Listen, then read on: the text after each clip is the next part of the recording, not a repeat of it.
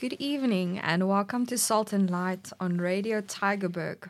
I'm Dalinda Scholz, and in the studio today with me I have Dr. Hammond.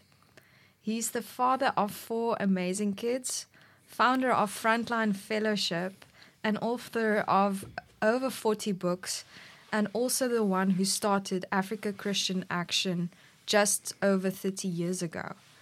Today we will be talking about the fight for life when it comes to abortion. Abortion is a hard subject because so many opinions exist, built on people's convictions, upbringing, and education. We as a society have fallen into a war of different worldviews, and some harshly condemn the Christian worldview for various reasons we can look at a bit later in our discussion.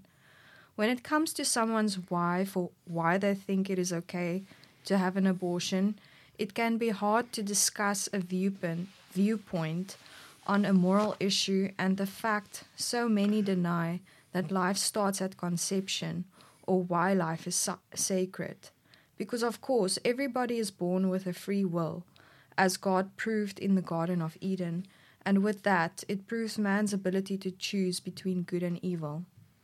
Dr. Hammond, could you tell us a bit about some of the books you have written and the history of how abortion became legal in South Africa?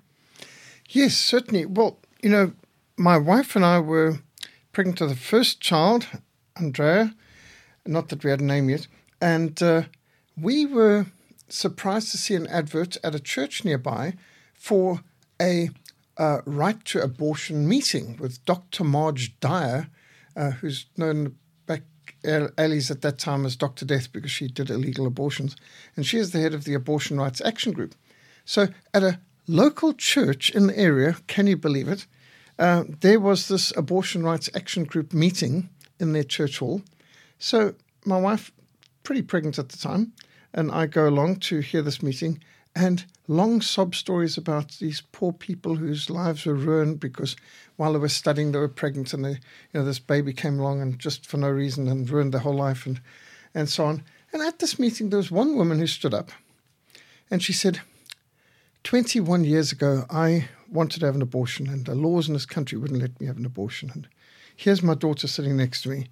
And then she said, and there's not a day that goes by that I don't regret that I didn't have that abortion. And her daughter sitting next to us nodding her head. And we thought, have we fallen down the rabbit hole? I mean, this is like the Mad Hatter's Tea Party. And the people were all talking about, you know, how important it is to be able to kill babies legally. And you can imagine, shortly after that, we launched Africa Christian Action because we saw plainly the politicians in this country were moving towards what they called liberalizing the abortion laws. In other words, legalizing abortion. And as a missionary who's been dedicated to fulfilling the Great Commission and mobilizing Christians for my country, especially to resistant access areas, restricted access areas where Christians are being persecuted. And I was concerned that our missionary support base is being eroded and undermined, and this is terrible. How could South Africa, a country that was known to have such strong Christian stands, be considering abortion? And so we saw the need to launch Africa Christian Action, which first was called Salt Shakers. And in fact, ACA was born the same week that my daughter Andrea was. So Andrea is now 30 years old. Africa Christian Action celebrates 30 years. My daughter Andrea's got 3 children, so we've got 3 grandchildren too.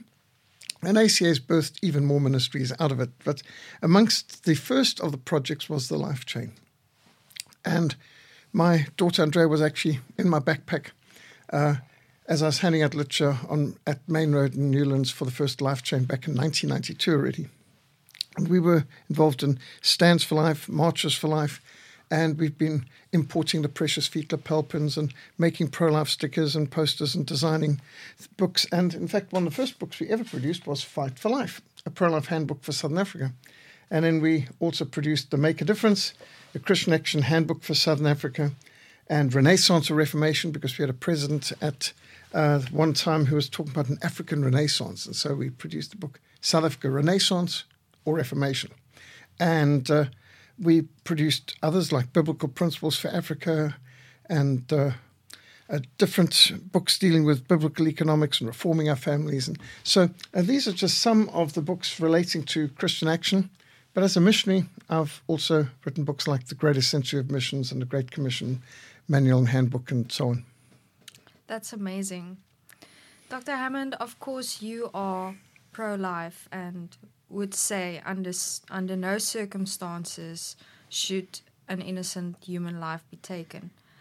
For some people, they have arguments that there are certain circumstances that it would be acceptable. What would you respond to those arguments? Right. Well, of course, hard cases make bad laws. You're not meant to build your laws on exceptions anyway. But take, for example, Poland. Now, I've been ministering in Poland for a long time.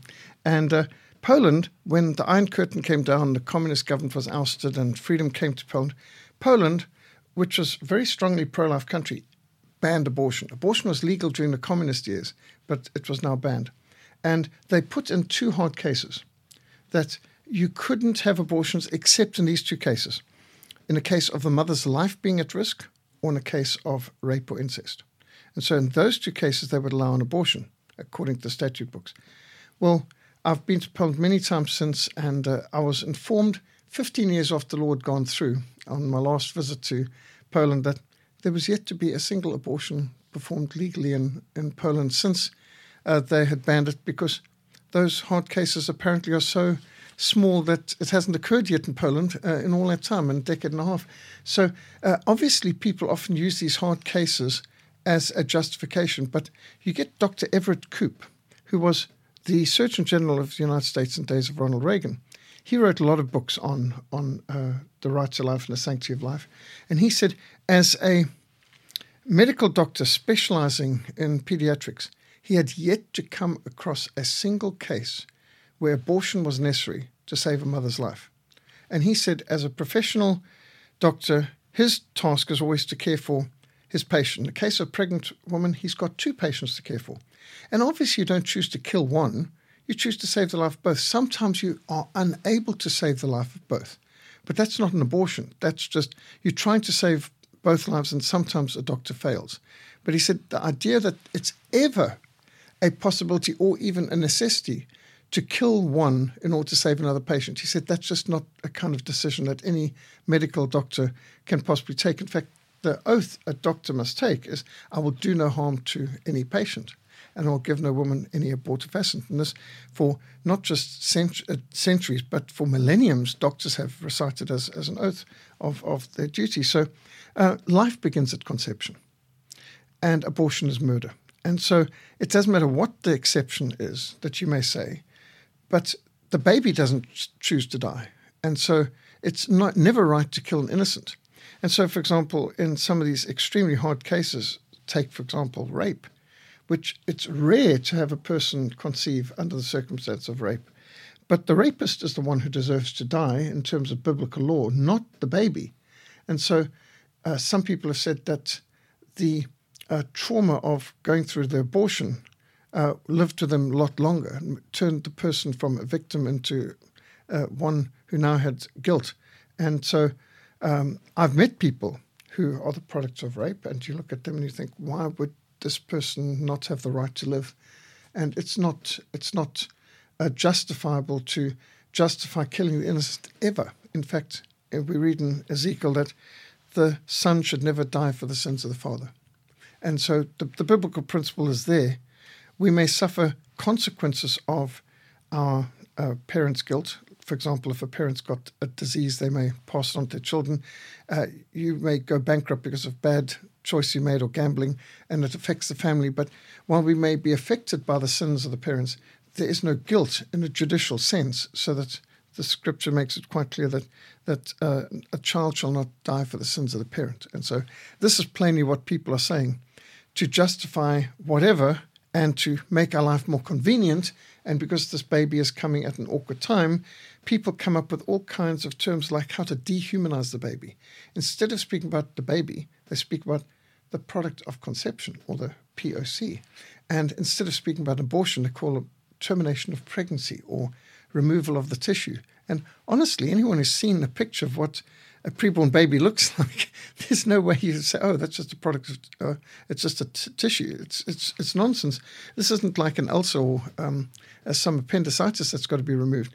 And so depersonalizing the baby, not speaking about the baby, but speaking about it, and dehumanizing them is part of the problem. And then trying to use a euphemism for killing.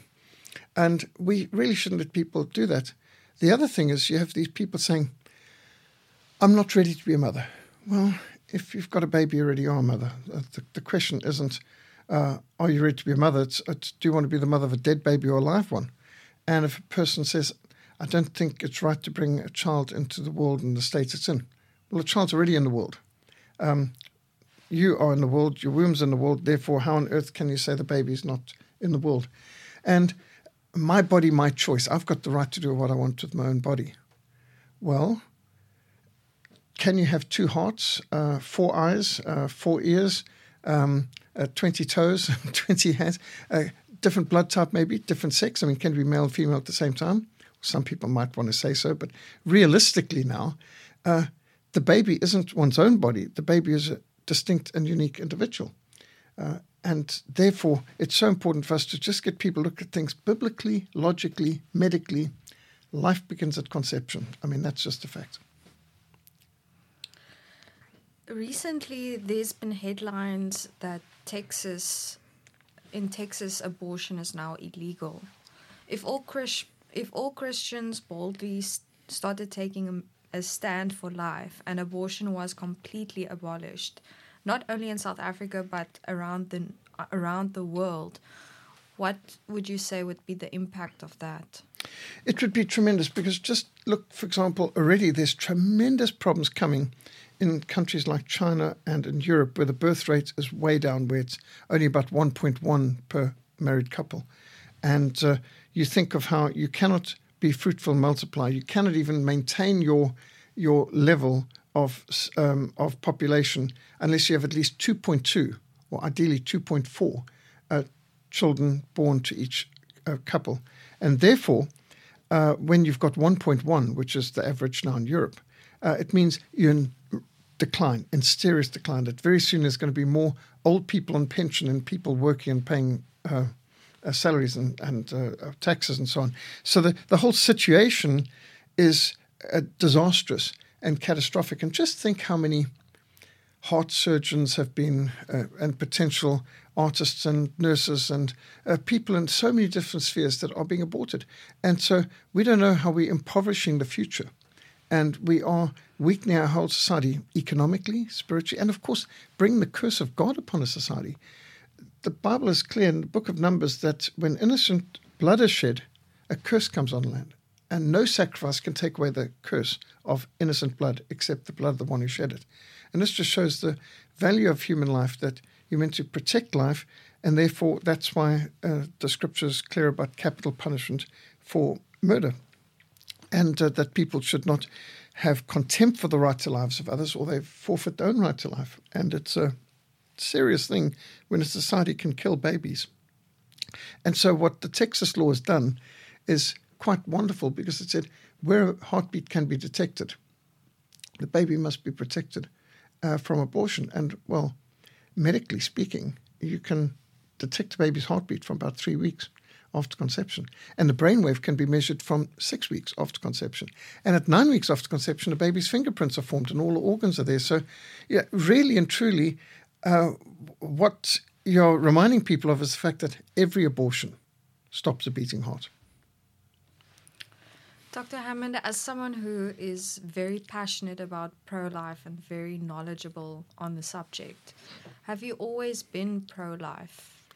No, I can't say I was at all. I was brought up in a very secular family. We didn't go to church. We didn't pray over meals. We didn't read the Bible. I mean, I was brought up in a secular family. We never went to church or anything like that. And I was first confronted with the gospel at age 17.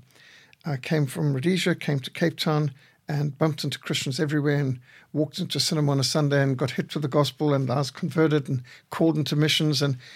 But that didn't mean that all of my ways of thinking had changed, because I still had a secular humanist mind, even while my heart was now regenerate and I was loving the Lord and getting involved. But, for example, I argued with who's now my wife, Lenora, when I first met her, she asked, so what's the abortion laws in South Africa? I mean, we'd met not even an hour before. I remember clearly driving in Kimberley and saying, oh, well, abortion's illegal in South Africa. And she said, really? I thought that you had abortion legal in 5 hard cases. And I said, yes, well, but I mean, you know, that's only right. And she turned and looked at me sideways and said, well, that's not a very pro-life position. How can you justify that? And I floundered around trying to justify, because I had this mindset that because it was law, the government knows best, and if they've got these exceptions, then it must be acceptable.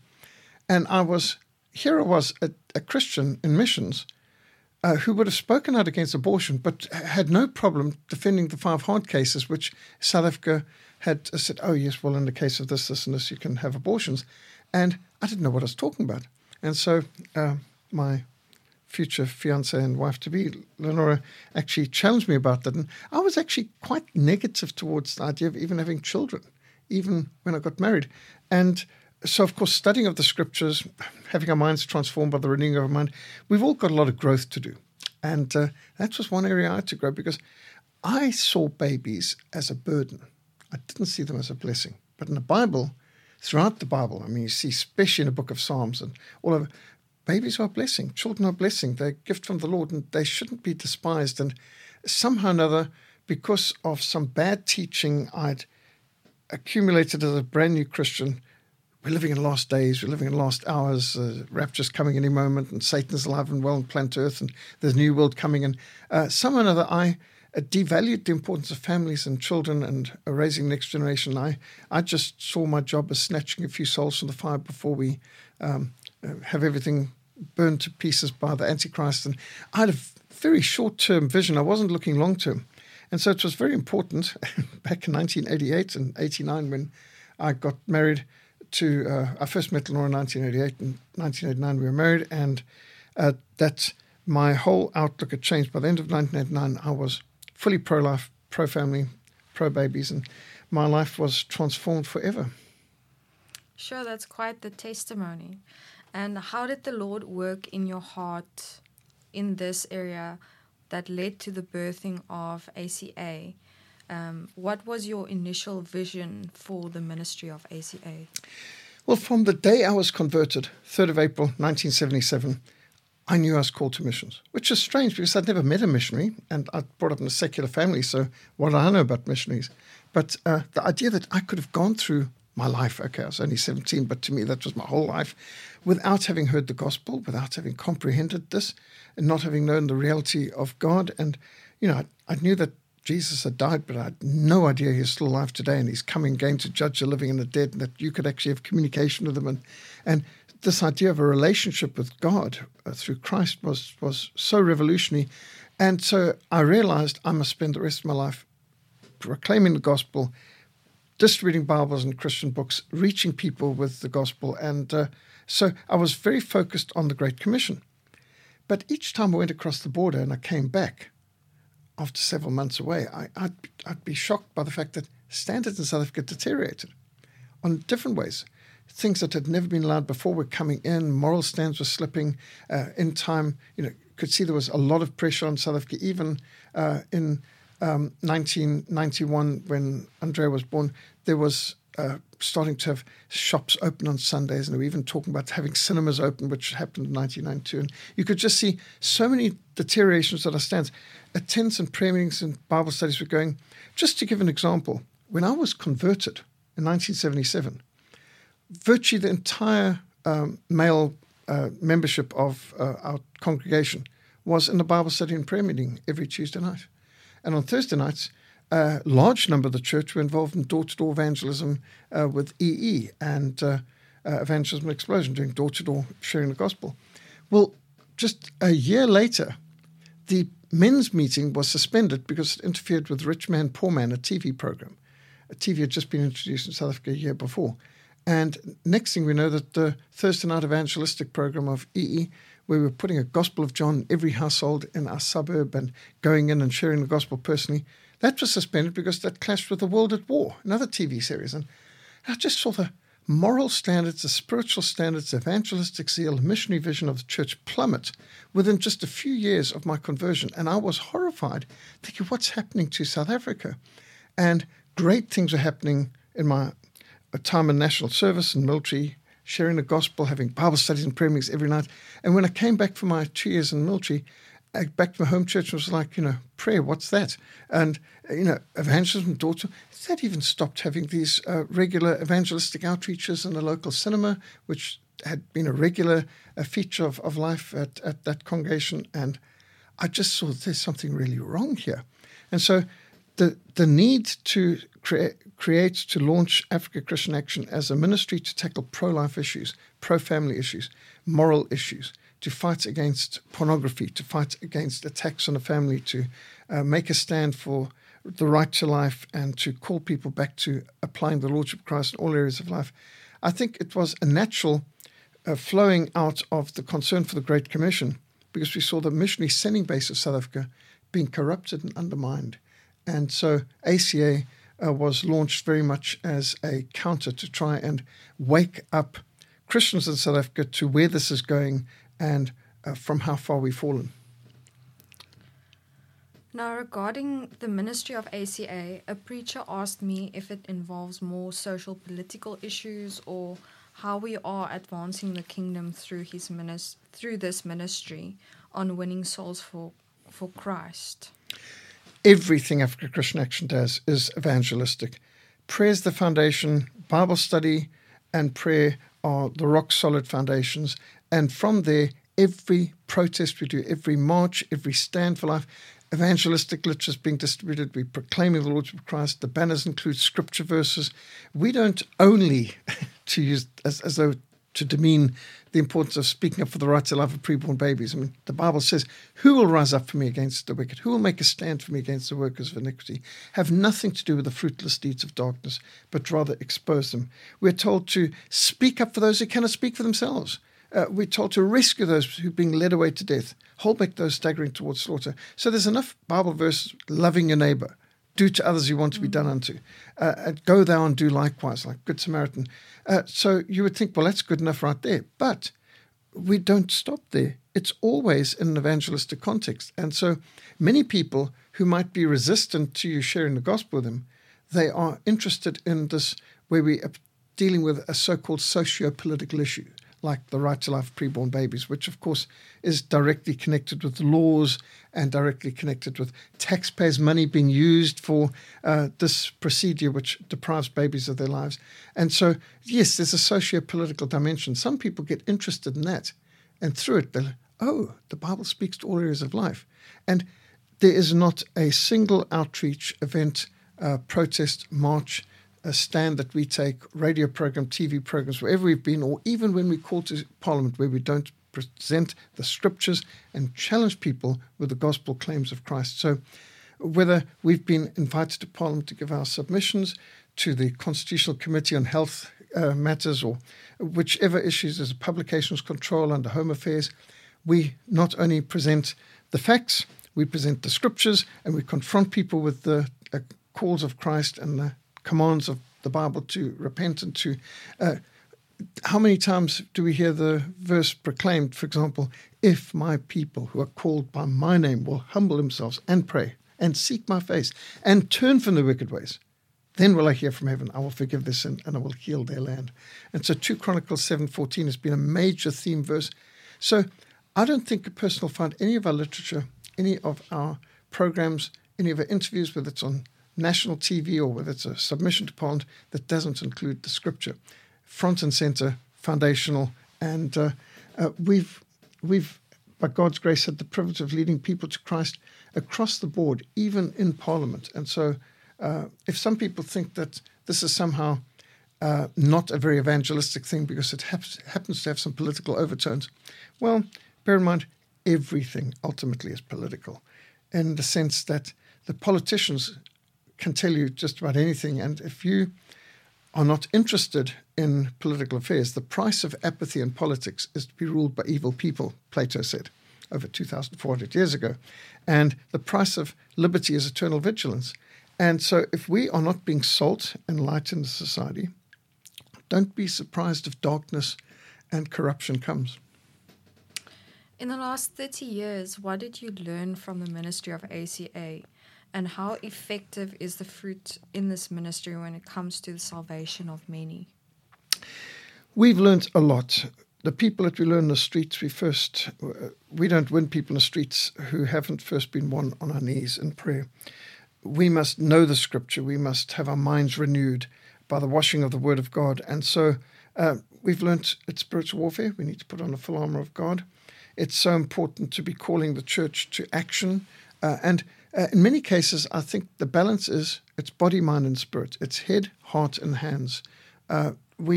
Unfortunately, some people, they only have their Christian faith in their hearts, but it doesn't seem to affect their mind too much. Others, it's all in the head, and it doesn't affect their heart. Some, it might be in the head and the heart, but is it in the hands and the feet? Are there feet on the street, boots on the ground? Putting feet to your faith is a major emphasis. So I think we're trying to be balanced Christians, body, mind, and spirit, and we don't just focus on exposing the bad.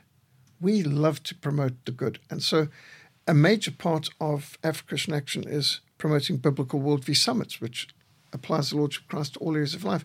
A lot of things are positive, looking at our history and inspiring people with examples of excellence. So in so many ways, as you can see, it's not just a demonstration against something that's evil, it's making a stand for life. It's making a stand for what's positive, calling people back to the family. Absolutely. Now, it is easy to win an argument and lose a person when it comes to relationships. How can we as Christians minister to the hurting without pushing them away from God? Yes, and praise God for the sidewalk counseling ministries outside abortion clinics and the unwed mothers' homes and the people involved in adoption ministries. In fact, one of the previous Africa Christian Action coordinators, Miriam Kane, she's a nursing sister, she now is running SA Cares for Life, an adoption ministry and caring for AIDS babies. And there you can see so often, there's the heart. All of our people involved in Africa Christian Action be involved in missions and ministries and outreaches. And this is the point. We have to speak out against what's evil, but we love to preach and teach the gospel and teach the Bible and be involved loving our neighbor. Is there any testimonies in your life you would like to share with the listeners of God's redemption, either in your own life or of someone that mightily impacted you? Yes, I should say, for example, that my mother, being a nursing sister, had access to thalidomide tablets, which back in the 1950s was anti-nausea medicine. And so for pregnant mothers taking thalidomide, it was super effective, wonder drug, protect them from nausea and horror of horrors. As babies were being born from mothers who'd been taking thalidomide, they'd been born horribly deformed, missing arms, legs, and so on. My mother was taking thalidomide. She was advised to have an abortion with me, and by God's grace, she did not. And it just reminds one again that medical science can be wrong. There's power in prayer. God changes lives. And I mentioned this at a debate with Dr. Marge Dyer once at Stellenbosch University, and she beamed with the biggest smile across her face, only time I ever saw a smile. And she said loud enough for everyone to hear, "What a pity your mother didn't." And it just shows you what you're dealing with. There's some people, they say they're pro-choice, but actually they're pro-abortion. But it's by the grace of God that our parents chose life. Sure. That is quite something. In closing, are there any resources or events that would benefit the listeners regarding this subject? Yes. On the first Sunday of every October is International Life Chain Sunday, and it's been practiced worldwide since 1987, since 1992 in South Africa, which Africa Christian Action has been pioneering and coordinating. And so on Sunday, the 3rd of October, please join us outside the Cape Town National Conference Center and the waterfront entrance, Bodecourt Street on a big island. There'll be other Christians make a stand, banners, posters. You can come. We're distributing leaflets. We're holding up banners and posters and flags and make a stand for life. So visit www.christianaction.org.za. You'll find a lot of great materials, pro-life resources, audios, videos, PowerPoints, tracks you can download in multiple languages. So email info@christianaction.org.za or visit www.christianaction.org.za and look at our event page and see what you can do to mobilize other people to join us at the Life Chain. Thank you very much, Dr. Hammond. And for all of you that have been listening, may God richly bless you and keep you.